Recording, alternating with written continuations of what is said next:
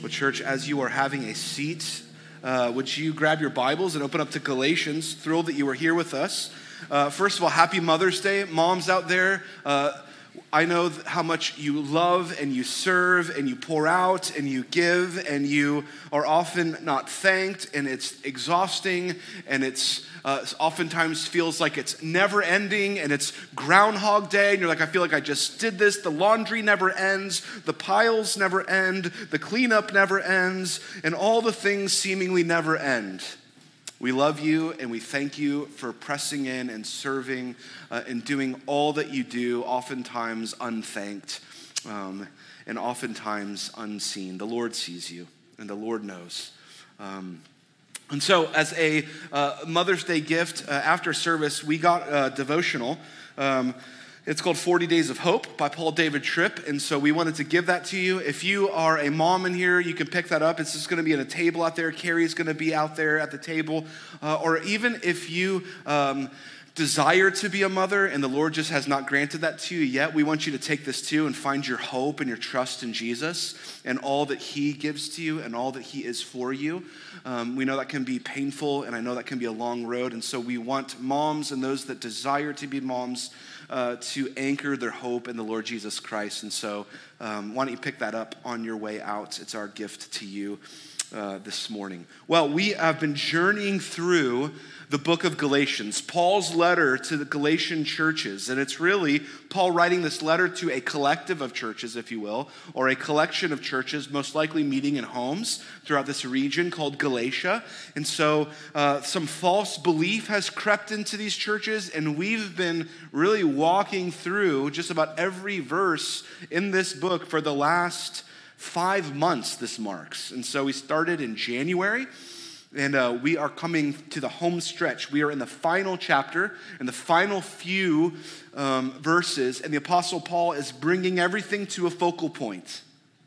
He's sort of bringing everything into focus for us. And so uh, we are going to um, jump in to some of these final verses in Paul's letter. I'm going to start by reading Galatians 5:25, which I believe is um, the crux of all that Paul is going to talk about in all of chapter 6. And so I'm going to, I'm going to read 525 and then I'm going to read our verses uh, 6, 3 through 10.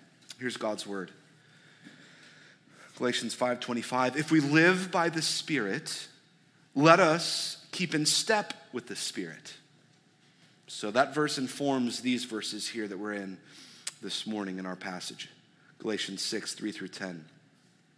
For if anyone thinks he is something when he is nothing, he deceives himself. Happy Mother's Day, right? That's happy. Thanks, Lord, for giving us this one. He goes on. But let each one test his own work, and then his reason to boast will be in himself alone and not in his neighbor. For each will have to bear his own load. Let the one who is taught the word share all good things with one the one who teaches. Do not be deceived. God is not mocked. For whatever one sows, that will he also reap. For the one who sows to his own flesh will from the flesh reap corruption. But the one who sows to the Spirit will from the Spirit reap eternal life. And let us not grow weary of doing good, for in due season we will reap if we do not give up. So then, as we have opportunity, let us do good to everyone, and especially to those who are of the household of faith. It's pretty blunt collection of verses there, right? Very blunt. It's like it's like moms growing up that don't sugarcoat anything for us, right? Maybe students over here, you can relate to this. It's like you're about to leave, go to school or go play, and mom's like, You're not wearing that, are you? And you're like, uh, yeah, I was. They're like, no, you're not. You need to change. That doesn't match. You got one long sock, one short sock. Uh, the the color coordination. It's just like it's just telling it like it is. It was like uh, Ashley. Some uh, oh, my mother did that to me growing up. Ashley still does that. You're not wearing that out, are you? I thought I was until uh, right now, and then I've learned just to quit fighting. I'm like, I'm changing. You're right, um, and she always is. And so Paul is very blunt here. He's just like getting to the point. And uh, here at Risen Church, we love the blunt parts of the Bible. We love that God doesn't sugarcoat things for us. We love that God doesn't hold back, right? We love that uh, the Bible for us is the very opposite of American Idol auditions. I know that's not on anymore, but any remember those American Idol auditions? Those are the best part of three people understand this analogy. Okay, good. These are the be- these are the best parts of them. Why? Because there are people that believe that they have a gift that God has given to them and they're ready to showcase it for the world and they're going to be the next superstar, global superpower vocalist that the world has ever seen. And they get up there and much to their dismay, they cannot sing. And it's this train wreck of horrible singing meets the judges having to tell them they can't. Some of them, they can't accept that as reality. The Bible is not that for us. The Bible is just telling us like it is. And we love that. The Bible is showing us what reality is, who we are, how God is to be honored and glorified and lifted up, how we're to live in the kingdom, where our sin and failure is, and where that meets with the very grace of God. God doesn't put us in these American Idol like situations, He just tells us because He's a good Father. And the Word of God gives this to us. There's a point in the book series, The Chronicles of Narnia, uh, where the children are like, they're imprisoned in this underground prison. And the wicked white witch who makes it always winter and never Christmas. You remember this? Remember the wicked white witch? Always, always winter and never Christmas. She's got the children trapped underground, and then she takes some magic potion and she throws it into this fire. And the room that the children are in fills with this fog and this smoke, and it's all around them. And the witch starts in on them. And she starts saying things like this There is no Aslan. He is not coming back for you. All that is real is just down here. There's no reality up above.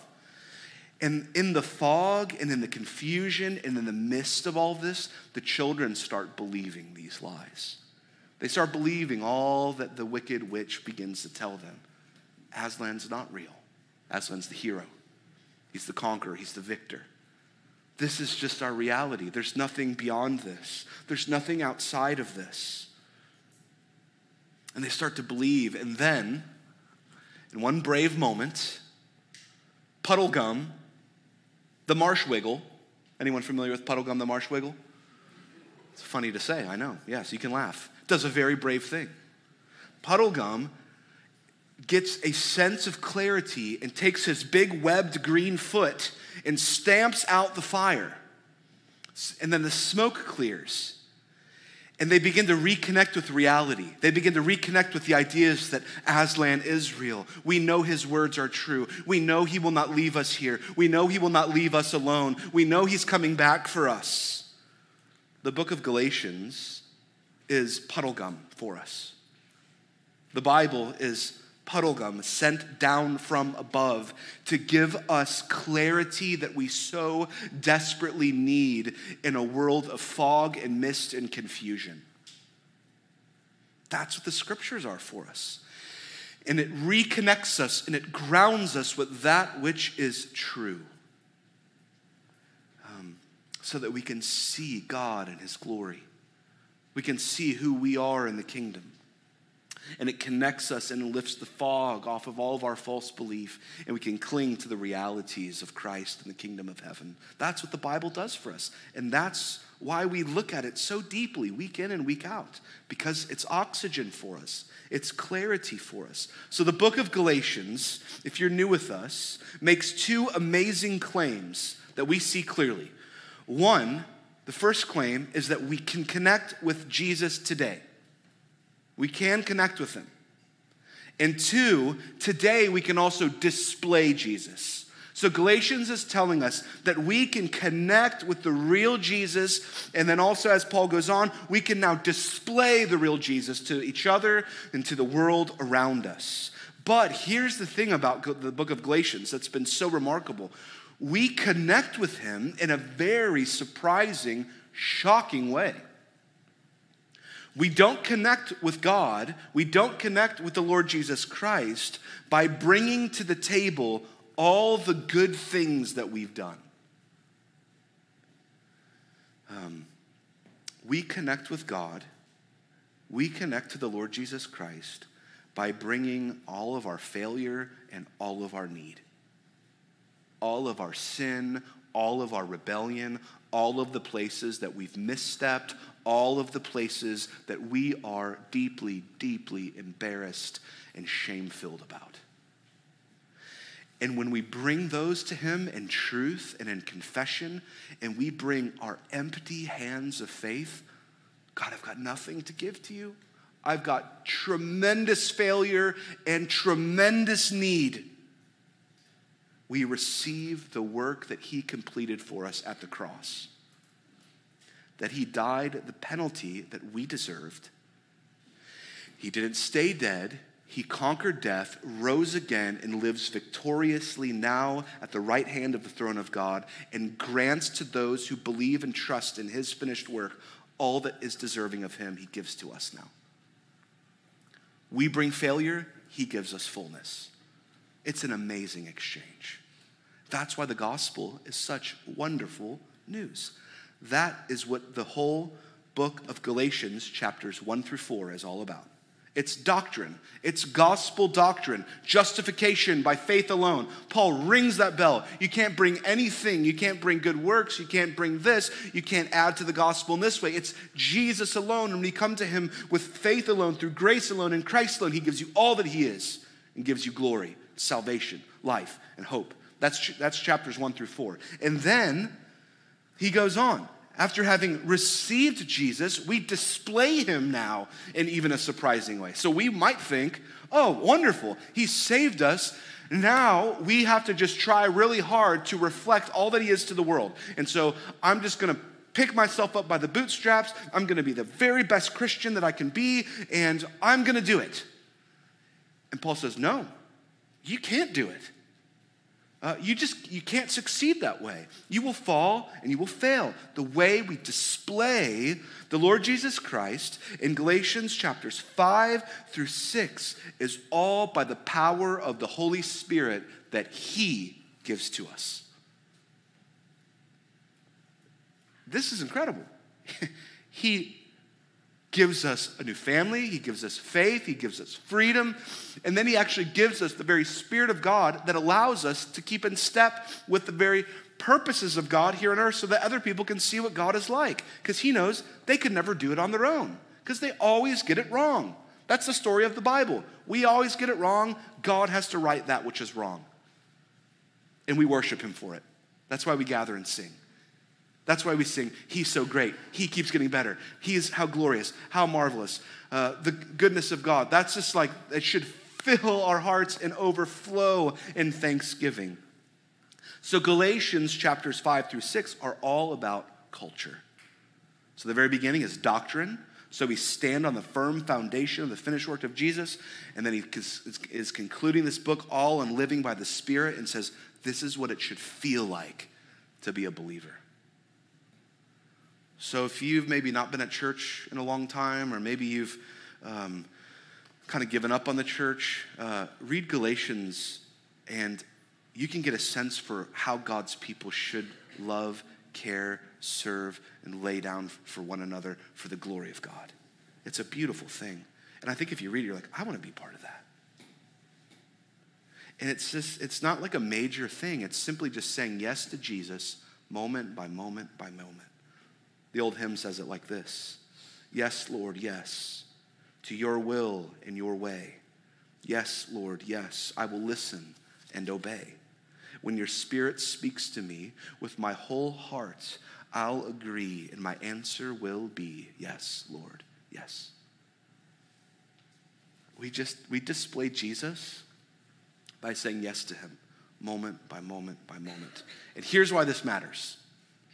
Here's why this matters for us today. Um,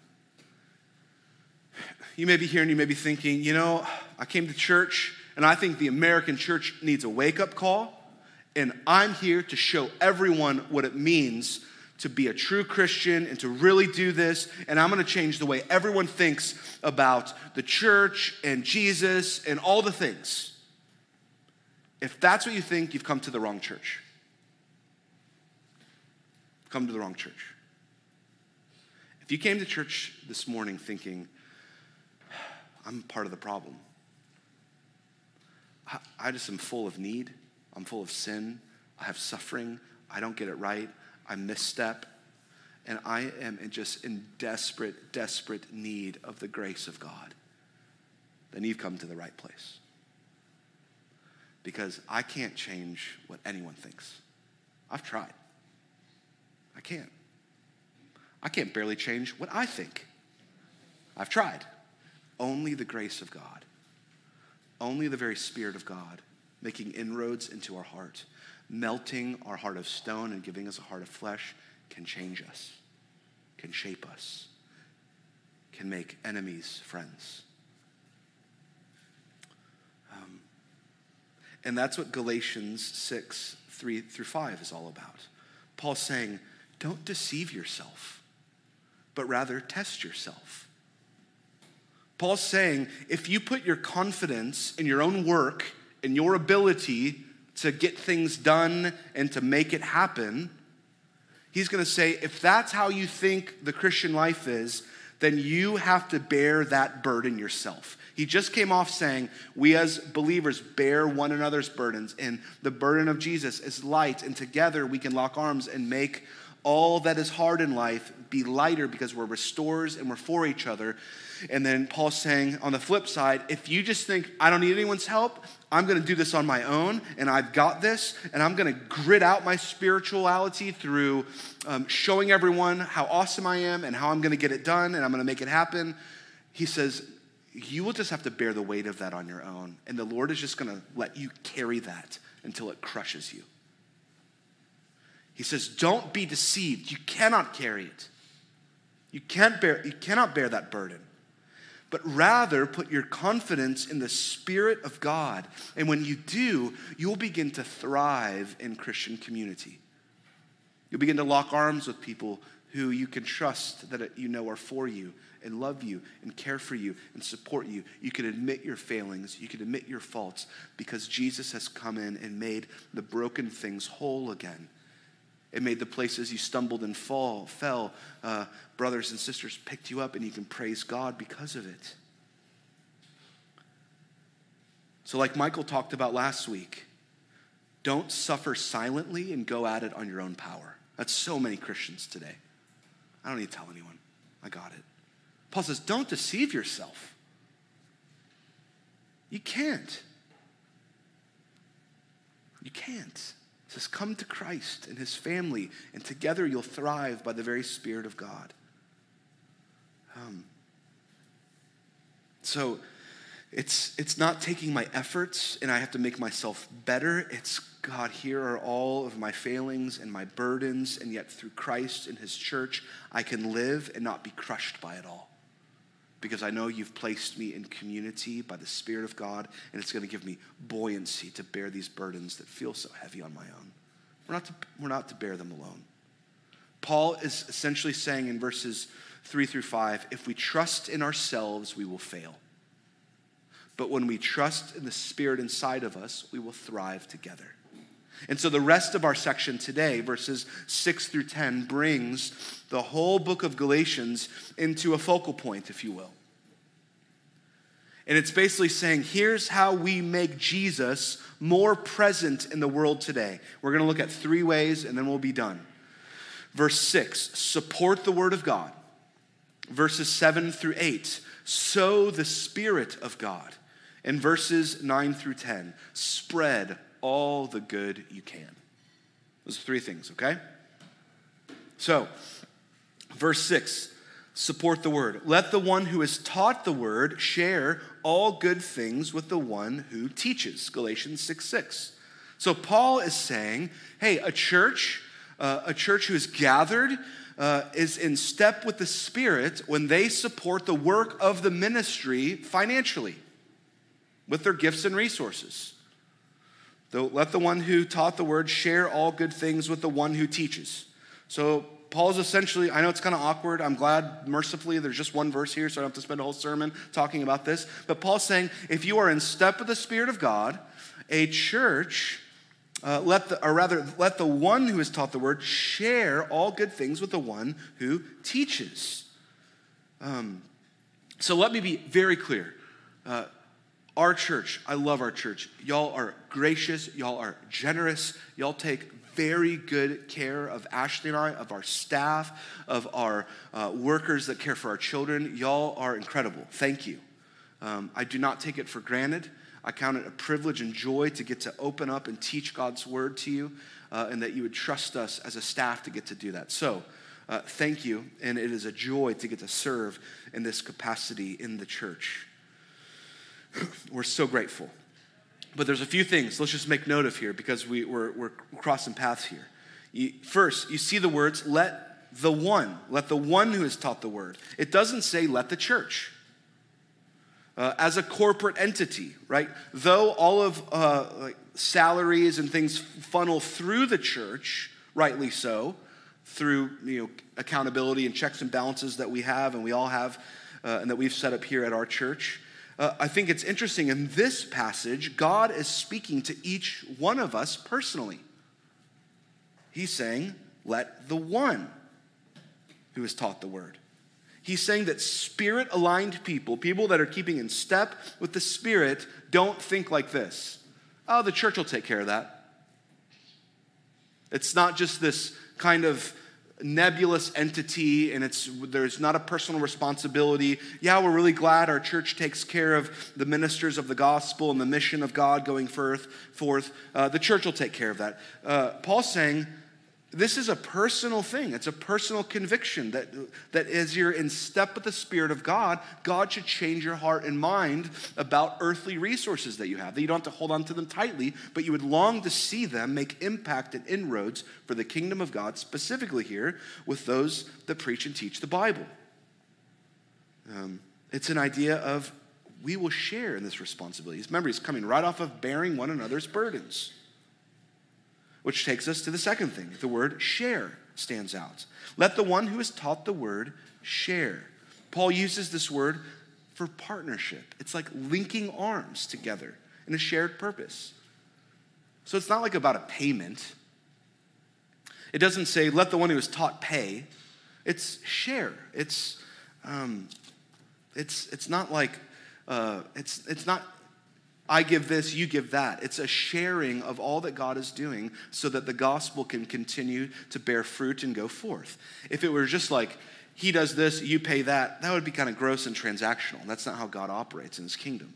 It's relational, it is personal, it's togetherness, it's a closeness. That's why ministry is a calling, not a job. Um, that's why it's a calling, not a job. Third, um, the words all good things. Let the one who is taught the word share all good things. So, a church that's keeping in step with the Spirit, when calling a pastor or thinking about pastors or thinking about staff or thinking about those that would come in and serve the gospel of the Lord Jesus and preach and teach and shepherd, um, the mentality is not where do we get the best bargain? I do not take that mentality when we're thinking about our church staff and those that serve in this church. Um, it's not where do we get the best bargain? Where do we get our best bang? Who will, just say yes? Uh, if that were the case, uh, it would be a lot easier to fill spots and get it done. But it's how, how can we how can we make sure that uh, we're sharing all the good things so that people feel loved and supported and have a buoyancy? Even on staff here at our church. In fact, our elders at the very end of service are going to be talking real practically about how they've been thinking through that uh, in terms of our church and our staff, uh, real practically. So you can look forward to a practical outworking of that very verse right there. Second, second thing that Paul talks about here. So, um, that the ministry of the Word of God would go forth, that we would be a church in, in step with the Spirit, that would be supporting it. Secondly, that we would sow the Spirit. Here we go, verses 7 and 8. Do not be deceived. God is not mocked. For whatever one sows, that will he also reap. For the one who sows to his own flesh will from the flesh reap corruption, but the one who sows to the Spirit will from the Spirit reap eternal life. All right, let's not misunderstand. God's not saying, uh, you know, you scratch my back, I'll scratch your back. That's, that's not what's happening here, right? We cannot obligate God to do anything. That's not what's going on here. Uh, that we can't coerce the spirits to move in our way if we just simply do this, then this. What, so, what is he saying? The opening words do not be deceived, Paul's saying. That's the point. Paul's not talking about getting payback out of God, he's talking about getting the lies out of our heads. Don't be deceived, church. Don't buy into some of this stuff. Let's not deceive ourselves. I mean, who hasn't said this to God at some point in our lives or in our existence? God, will you stop being God for a little bit, for just a moment? Because I've got all these things I really want to do, and if you weren't there, I could get to them a lot faster. I could get these done a lot quicker without God standing in my way. God's pleading with us here.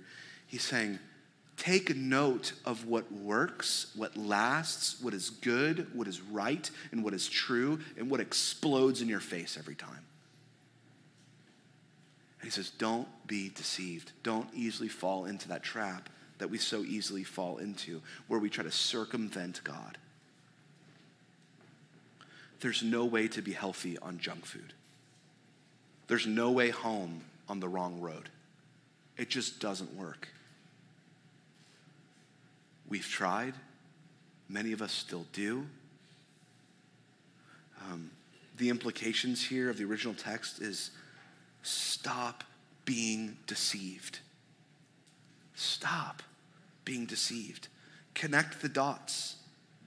He's saying, and he's making the point is your life bearing the fruit that you want it to bear? Is it bearing the fruit that you desire? Meaning, is your life, is the fruit, is the taste of your life, is the things that you're doing produces a flavor and a taste to everyone around you? Is it producing what you hope for? Is it what you want? Um, he's saying, don't be deceived. Let's sow into the good things the things that are good, that are right, and that are true. So he's saying, what do we need to see and accept as reality? Um, we need to see that what we sow, we also reap. In other words, he's getting us to understand our lives in a profound way. That my life is like a field. Uh, I'm the farmer working this field. I know this analogy breaks down, but I think there's Paul wants us to see it. He writes these things in here. Uh, and whatever kind of seed I sow, I will also reap. So God the Father wants us to pay attention to this. I don't know if you, anyone's a gardener. I don't know if you've grown anything or if you're into that. I like vegetable gardening. I'm kind of a hobby vegetable gardener. I have my salsa garden with tomatoes and different things. We have lettuce. The kids like going out there and picking it. But we start from seed.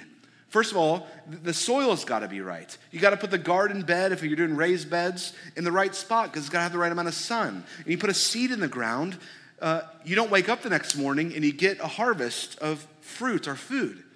It just takes a really long time.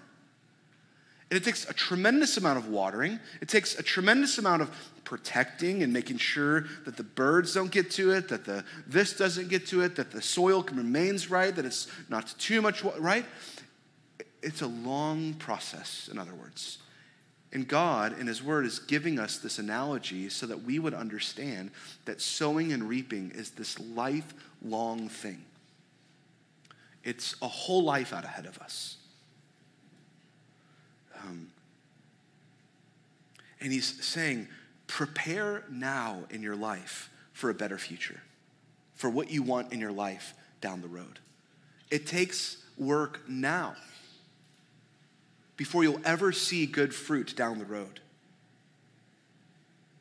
So he's saying sowing in the flesh cannot work, it will fail. And he's saying, under, that's, that's kind of obvious. It's like self indulgence, um, thinking, oh, if I just want this bad enough, I'll circumvent, I'll do it. He says, if you always try to get around God to get what you want, it's just going to fail. It's guaranteed to, to fail. It leads to corruption and it leads to a wasted life, essentially. Read Proverbs. And there's no mystery about that in the Bible. God is saying, um, if you want wonderful things in your life, sow the Spirit right now. Sow those very things into the soil of your life. And you can do that starting right now, in this very moment. It doesn't matter what you've done or what you haven't done in the past, but right now, what does it mean to sow in the Spirit? It means trusting God with all of it, pushing all your chips in on God's square uh, to the unseen, where we can't control everything, where we have to trust God for His wonderful promises, even when we don't know how it's going to come to fruition but we cling to his promises, we cling to what he asks for us, and we sow the truth of the word of God, the gospel of grace, and trusting in God over and over and over again in the very little things of our lives. And God will make tremendous long term impact as we live. So, what is sowing in, this, in, the, in the Spirit? Real practically, it just is studying our Bible, real simple things, reading our Bible beginning a pattern where we open up God's word and we let his word inform our hearts. It's grabbing one of these little devotionals that's filled with scriptures. And if maybe you don't know how to do that or you've never done that, grab one of these and just start letting God's word um, inform your heart and your mind. And over time, God will begin to bear fruit in your life that's good. It's praying to God, talking to Him. It's living in honest biblical community. It's faithfully showing up the church and gathering with the believers in Christ and worshiping together so that our voices can be lifted up to remind ourselves of that which is good and true and right and glorious. And it just takes time. It's little things, it's not extraordinary things. It's faithfulness in little things that lead to an extraordinary life not big decisions now that putter out uh, two weeks later. We've all had those. Sow the seeds of the Holy Spirit in your life, and even our unspectacular lives can become mega meaningful in the kingdom of God. So Paul's saying, don't be deceived. Don't sow the seeds of the flesh. It will only lead to corruption. Don't quit. Um, last thing, spread all the good you can. Verses 9 and 10. Let us not grow, grow weary of doing good, for in due season we will reap if we do not give up. So then, as we have opportunity, let us do good to everyone, and especially those who are of the household of faith. Um, in this world, doing good is hard. It is. Um, we get tired. Sometimes we feel like giving up. Sometimes I feel like giving up. What's the point? Right? I don't know if anyone's been there. Maybe yesterday, maybe right now, maybe last week. You're like, ah, it's just like, feel like I'm rolling a boulder uphill every single day. It's just like, it's just hard. Um, but Paul's saying, is hardship a reason to quit? No. Is weariness a reason to complain? No or is tiring ourselves out doing that which is good from God's word just an absolute privilege? Yeah, that's what the Bible's telling us. See, we're going to get tired doing something. All of us. All of us choose what we are going to be exhausted doing. I think that's human nature. Uh, we all pour ourselves into something and we exhaust ourselves with something. Everyone in here. Paul's saying, exhaust yourselves on the good things. Exhaust yourselves on things that are forever and lasting and are important and will produce the fruit of the kingdom of God, not meaningless things, not vain things. not things that lead to corruption. He said, Do not grow tired and weary of doing good, of making Jesus more present and more felt in this world today through us clinging to Him and through the fruits of the Spirit being birthed in our lives. For example, raising children moms for gospel impact for this generation and the next. I cannot think of a more pure form of doing good. It takes sacrifice, it takes love, it takes dedication, it takes showing up, it takes bringing them to a gospel church, it takes serving in our church nurseries back there, in our classrooms, teaching the gospel to the little ones. It takes all the little daily things and, and course corrections and love and support and nurturing of a child that is unseen and unthanked and often overlooked.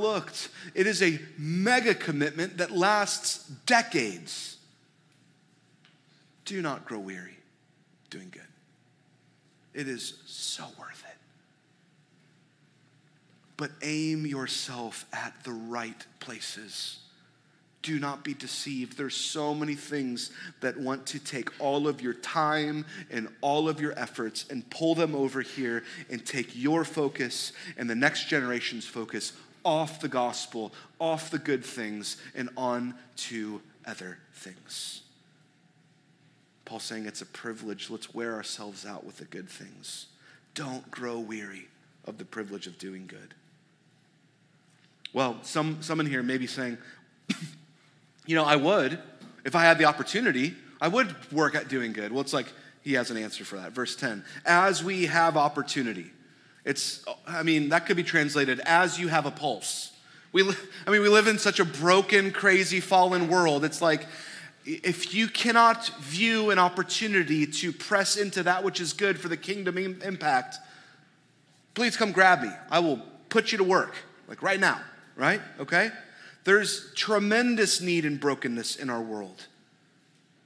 And God needs his people to be pouring into that which is good. I wonder if some of us have bought into the prosperity gospel more than we like to admit. And we like to think this well, if I just believe Jesus and I'm a good person, then my life should be easy. Things should just go well for me. Where does the Bible say that? Jesus says things like, Take up your cross and follow me.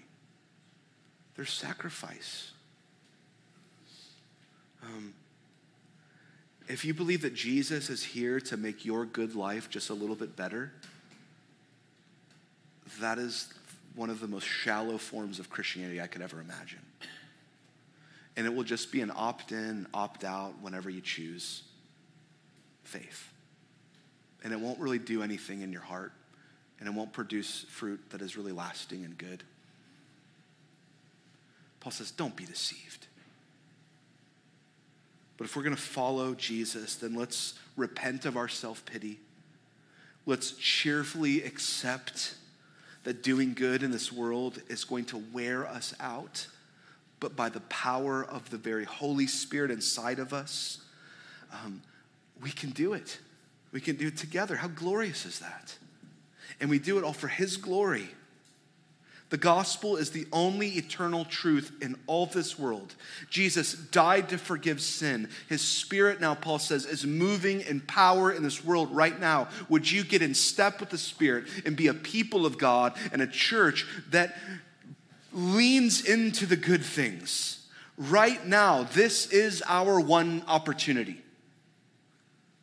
Right now, this life this is an unrepeatable opportunity that we have, this one life we have. To do the good and to help more people meet the risen Lord Jesus Christ and find hope and joy in the midst of failings and sin. And He can take all that is broken and make it whole. And one day it will be eternally worth it when we see Him face to face. So, church, let us not grow weary in doing good. Let's pray together. Lord, we thank you for your word.